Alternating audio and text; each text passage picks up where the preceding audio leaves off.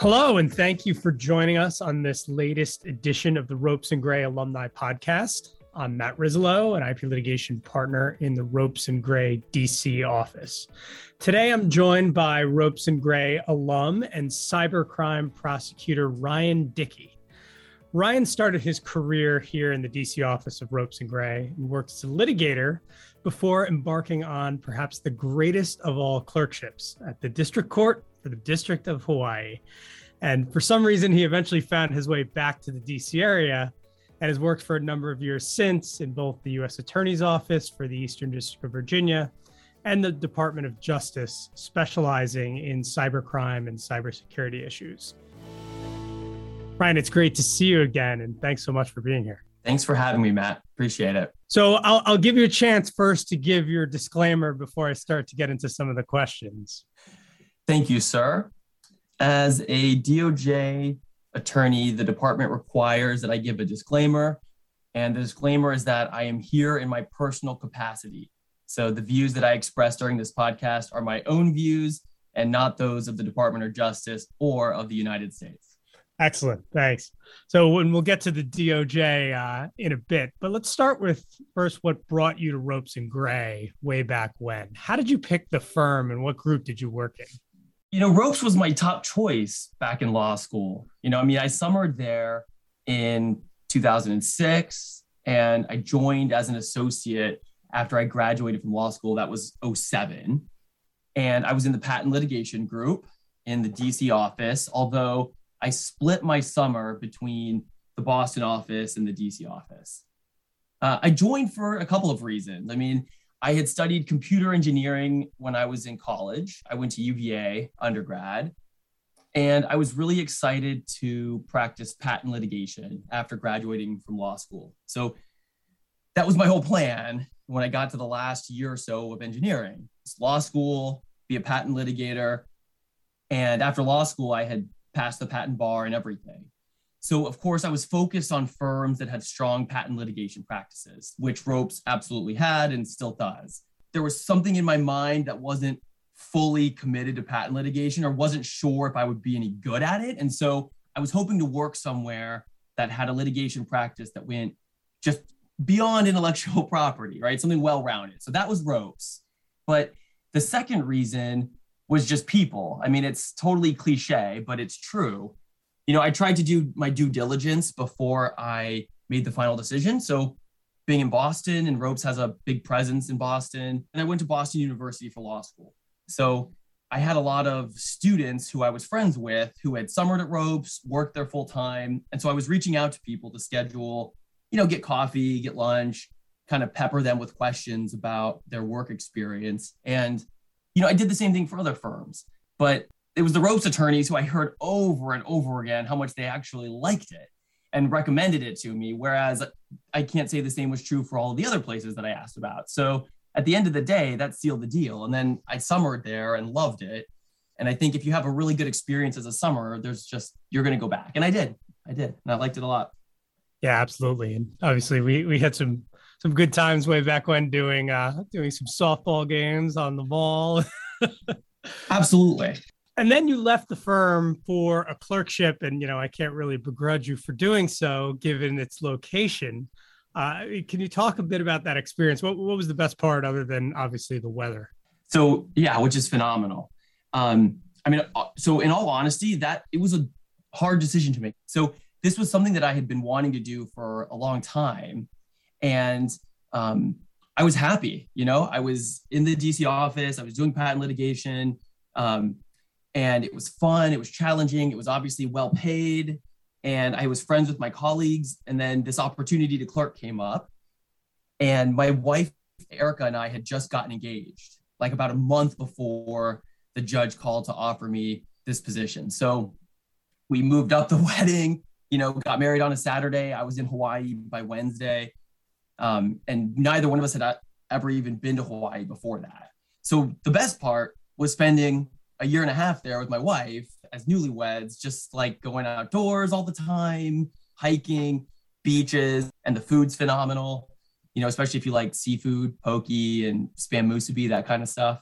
Um, work wise, I clerked for this fantastic judge, Helen Gillmor, and she's still on the bench. I learned a ton about litigation, you know, how to write better, how to be more persuasive and more effective in court, that sort of thing. So it was a great, great learning experience. Would highly recommend for sure.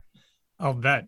So, you know, after your uh, extended honeymoon, you know, you did come back to the DC area to the U.S. Attorney's Office for the Eastern District of Virginia. Can you talk a bit about your transition um, from, you know, working at a law firm and then clerking to working at the government in a in a legal position? Sure. Gosh, where do I start? I mean, it, I was hired into the cybercrime unit of the U.S. Attorney's Office, and it's in Alexandria. And first of all, I had little to no experience being a prosecutor my experience was pretty much what I had learned during my clerkship, and um, you know, seeing AUSAs in court, uh, handling some criminal matters, and then what I had learned in law school in classes like Crim Pro or in Crim Law. Um, thank goodness at Ropes, I had actually had the opportunity to take and defend a couple of depositions in patent cases. And I had worked on pro bono cases that gave me some stand up experience in court. But I had a lot to learn. And I think this is true in a lot of uh, offices, prosecution offices, both, well, I should say criminal justice in general, both on the prosecution and the defense. You're going to kind of be thrown in. It's a little bit of a trial by fire. So um, I had a lot to learn there. Um, the other thing is, it's no secret that government lawyers don't earn big law salaries. And so my salary at the US Attorney's Office was actually a pay cut from the clerkship. Let, I'm just gonna let that sink in, right? The clerkship was less than half of what I had earned at Ropes and Gray, right when I left, and to this day, I have never earned as much as I did when I left Ropes. And then the DC metro area is obviously has a high cost of living. So those are probably the two biggest, you know, hurdles that I faced. Um, on the other hand, there is, thank goodness, an upside, right? I mean, the work is incredibly rewarding. And I tell my kids when they ask about work that the job of a prosecutor is to help people and to help people who have been victimized by crime. You know, maybe their computers have been hacked, their money's been stolen, they're being harassed online, whatever it is. My job is to help them. And so there is that side. And so I do, you know, I love my job. Um, but there was, it was an uphill battle. So, how has your day to day changed during the pandemic? Oh, absolutely. I mean, it's, you know, I was going into the office every day. We were going into court regularly before the pandemic. And now I've been working at home ever since it was Friday the 13th, March 13th of 2020. So we're coming up on two years now. I have two young kids who are in elementary school age. Although when it first the pandemic started, my daughter was at the end of preschool. And so that first year they were home with me and my wife. And we had this um, well, I'll say this: it was it was challenging so we had this staggered schedule where my wife would wake up early, do her hours while I was with the kids, and then we would switch. I would I would so I'd be with them in the morning, then she'd be with them in the afternoon. And then because I'm more of a night owl, I would log back in and, and finish up my hours at night after the kids went to bed. But um, you know, thankfully we were fortunate enough to have jobs that have flexible schedules so we could actually do that and make it work. I mean, I can't really complain. Um, now, thank goodness the kids are in school, right? The um, Department of Justice Criminal Division is starting to bring folks back to the office or at least make plans for that. So we're headed in the right direction. Um, the other thing was courts. You know, everything was closed for a while, and that included grand juries were closed, courts weren't holding hearings. One of the very few, I'll say, bright silver linings from this pandemic is that courts have now been um, they were forced, we were all forced to do things virtually. And so now we have um, a lot of our hearings are just virtual on Zoom. And so that's been actually one of the better one of the better things to come out of all this. And hopefully, to some extent, hopefully that that part sticks around because we don't always have to drag people uh, into in-person proceedings when it's just a status conference or something that can be done pretty easily uh, virtually. Yeah, I think that that change is something that you see in government attorneys, private private attorneys, clients can can really agree that that's beneficial. It cuts down on a lot of travel that would otherwise be unnecessary. It cuts down a lot. Yeah, absolutely. Uh, so you talked a bit about your experience at ropes and how it, you know, depositions, et cetera, how it helped prepare you. Is there anything else about your experience at ropes that, that you think really was key in preparing you for your work at the U.S. Attorney's Office and now DOJ? Yeah, I mean, first there were those practical skills, becoming a better writer, becoming a better speaker, and getting some experience with depositions and some stand-up experience in court. But probably frankly, the most important thing was just about teams. And, you know, at Ropes, it was the first time I had I had worked at a place that put an emphasis on putting together the right team for the right project, for the right client, for the right case. And then, you know, everything I do now, I'm seeing or realizing is uh, in prosecution is with small teams. And so you know now i'm focusing a lot on making sure you get the right folks as early as possible to be part of a team. That's great. Speaking of uh, teams if you will i know you were detailed to the uh, famous robert mueller investigation team several years ago. Is that right? How did that come about? That's right. Yeah that's right. I was detailed to robert mueller special counsel's office. Um, it was a fascinating experience I really enjoyed it. And unfortunately, that's about all that I can say about the experience. that that is understandable. Um, you know, turning to something else, and hopefully you can share something on this. You know, I know cybercrime issues can really run the gamut from wide scale hacking to run of the mill credit card fraud, child pornography issues, et cetera. What what's the craziest matter that you've worked on while being at DOJ to the extent you can share it? Sure. So, you know, I've been lucky enough to work on some great teams involving cases that are in each of those categories widespread hacking, child exploitation, fraud. Um, you know, one of the cases that does stand out to me was the prosecution of a guy named Marcel Lehel Lazar, who was better known by his hacker moniker Guccifer or Guccifer. Um, he was somebody who hacked into the um, a number of accounts that belonged to some very high profile folks, and he was very hard to find. But we had a fantastic team on the case. There was um, Federal Bureau of Investigation, Secret Service, and State Department's diplomatic security services, and we uh, all came together. You know, worked our tails off, and eventually we located and extradited Mr. Lazar to the United States he did plead guilty, cooperated, and accepted responsibility for what he did. And it turned out to be a pretty solid case. That's fascinating. and I understand you're also teaching computer crime now at my alma mater, uh, the George Washington University Law School, right across the street here. Can you talk a bit about how you came to teach that? I, I actually took that class while I was in law school years ago from Orin Kerr. Um, you're very lucky you took it with Kerr then and not with me. So, so you know, Orin Kerr is is excellent. Um, you know, once upon a time, he worked in the office that I work in now, which is the computer crime and intellectual property section uh, of the Department of Justice before he went into academia. We didn't work there at the same time, but I know Orin, and I actually reached out to him after I was hired to teach the class. They were looking for somebody who had uh, practical experience doing cybercrime work. And he could not have been more helpful with advice, sample slides, I mean, the whole nine yards. Of course, I used his textbook, which is the authority on computer crime out there right now. And it turned out to be a really fun class. Yeah. And it's a great topic. I mean, GW is bringing me back um, thank goodness, to teach again in the fall. So I'm really looking forward to it. Outstanding. So turning back to ropes, did you have any mentors at ropes who you think especially influenced your career? Oh, of course. Of course. I mean, Peter Brody, Steve Pepe come to mind. I mean, they're still at ropes. Um, those guys absolutely stoked my interest in intellectual property and in litigation. I mean, that's kind of stuck with me to this day.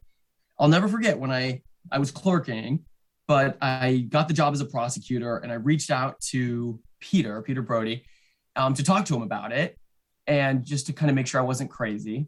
And I'll never forget what he told me. He said, "This is a good thing. It's it's going to toughen you up It'll toughen you up. you know, and I think he was, you know, I hope he was right. That's great. Um, so now, I mean, with the benefit of hindsight and experience and maybe some, you know, extra toughness, uh, what advice do you have for young associates coming up the ranks who are sort of finding their feet, finding their practice? You know, you you started off thinking, okay, I want to do patent litigation, and now you've transitioned into into this career as a cybercrime prosecutor. And what what should people be thinking? So, I mean, on the one hand, it's almost impossible to give people advice because they just kind of have to find their own way. But uh, two things that have worked well for me. One is don't kill yourself hounding the ideal project or assignments. You know, whatever you're given, just do the best job you can do. And if you take that approach, it doesn't take long before you're kind of getting the pick of the litter when it comes to good projects. You know, just do a good job with wherever you are. And the second thing is probably more important, even, is just to be kind to people. I mean, that's not just like good life advice, but it's this really small world when it comes to the legal practice in the DC metro area. And I think kindness pays dividends over time. I mean, the number of times I've um, had an experience where almost out of the blue, you come across somebody in your work, whether it's I'm a prosecutor and now they're a defense counsel or they're going to be some sort of an expert witness or something. And it's a person that I had worked with or worked across five, seven, ten years ago. And having that good working relationship is, I think, just critical to success, you know, in, especially in this area. for for those obviously people are listening so they can't see how vigorously i'm nodding in agreement with you on those points i mean it is such a small world and you know you might even run into people randomly at your kids soccer games like we do from time to time yes um, so how about advice for people who work in whether it's a in-house job or at a firm who might be considering a move to the government what should they know well, at first I'd say same advice, right? Um, work hard with whatever you're given, be kind. Um, you know, the government is full of folks who used to work in private practice, like myself included. And I'd say most of the people that I work with as well. And frankly, many of them eventually go back to private practice. Um, and uh, especially as their kids approach college age. um, but, you know, I'd say in addition to that, just don't forget to spend time with your family and friends because there's a lot more out there than work, uh, as important as it is. And before we wrap up, I want to get to a couple sort of ropes focused topics to close things out. Any favorite mo- ropes memories come to mind? Y- y- softball was actually right. one of the one of the top just memories that I have. I mean, it's been now but it's kind of crummy to say that because it's not it's not research writing and litigation focused right? It's not necessarily work focused but it also is kind of like about the culture of the office right? And hanging out with people and doing more than just work. But the other one was um, i have a great memory of traveling to seoul south korea with the rest of the team on a patent litigation case to meet with the client. And we worked like crazy and then one night we went out to dinner with the team and the client. We had Korean barbecue, which was phenomenal. And then afterwards, we went for late night karaoke, which I was terrible at, but it was a blast. It was a blast. So those kind of stand out to me. That's, I love that. So let, let's go to the lightning round here. My favorite sports team is UVA basketball. Yeah. Oh, Followed closely by the U.S. men's and women's soccer teams. My ideal Friday night is spent.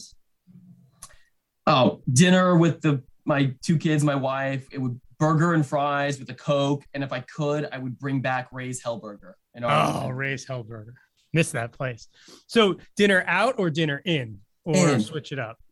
In, and then when I put the kids to bed, we read out loud from whatever book. I mean, my kids are you know five and eight, whatever book we're reading through, which is you know Ramona Beverly Cleary's Ramona books right now. if I wasn't a practicing attorney, I'd be a journalist. I I love the news, no matter how depressing it gets. if someone handed me twenty five million dollars today, I would invest it in a diversified mutual fund. Oh, I'm kidding, very, kidding. Very practical advice. I, I would um I would we'd buy a bigger house. We'd buy a bigger house. My daughter has to basically live in a closet in this house, and then uh, we would get a dog, like something hypoallergenic, like a like a giant Schnauzer, or Portuguese water dog, or some poodle mix, and then invest the rest in a diversified. There you go. Ropes and Gray is. Oh, it is an it's an awesome place to practice law. Completely agree with that, and I think that's a great place to wrap up. So thanks so much, Ryan, for joining me today. And for all of our Ropes and Gray alumni out there, please visit our alumni website at alumni.ropesgray.com to stay up to date on our alumni happenings, as well as the latest news about the firm and our lawyers. Thank you all for listening.